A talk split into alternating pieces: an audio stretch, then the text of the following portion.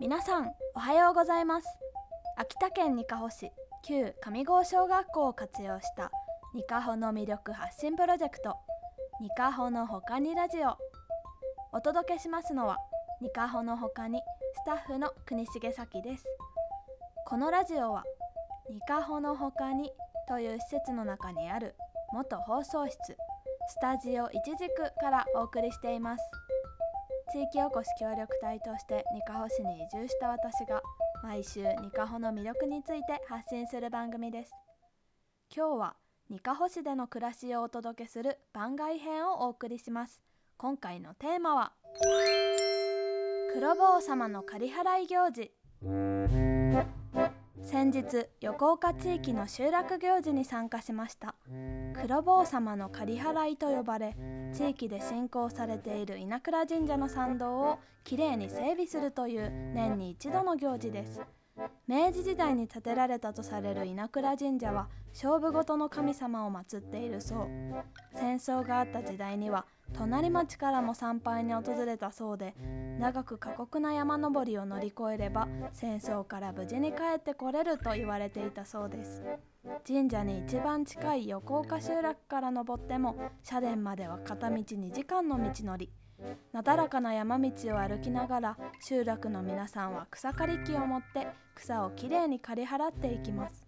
途中、木で作られた鳥居があり、その横には奥の院と書かれた石碑があります。その先は神様が宿っていることが感じられるような神秘的な雰囲気が漂います。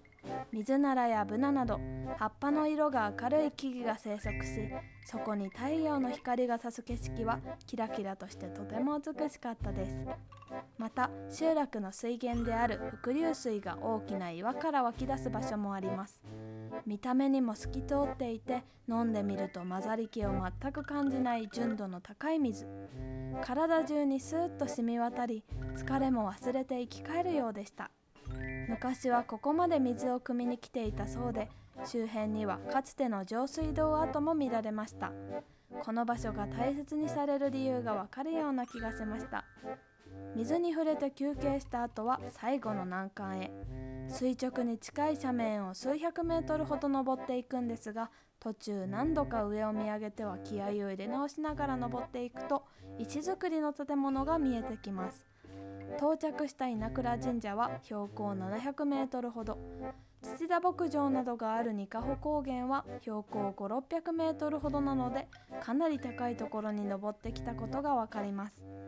神社の周りに落ちている木の枝を集めて周囲をきれいにした後は、社殿の前で輪になって持ってきたお弁当を食べたりお酒を飲んだりして、帰り道の英気を養います。こうして長い間大切に守られてきた稲倉神社。毎年一度の行事には外の地域に引っ越してもわざわざ帰ってくる方もいるくらい、行事を楽しむ集落の皆さんの姿が印象的でした。土地に暮らすということの意味を知れたような貴重な体験でした。ということで、今週にかほの他に向けてお届けしたのは黒坊様の刈り払い行事でした。来週もお楽しみに。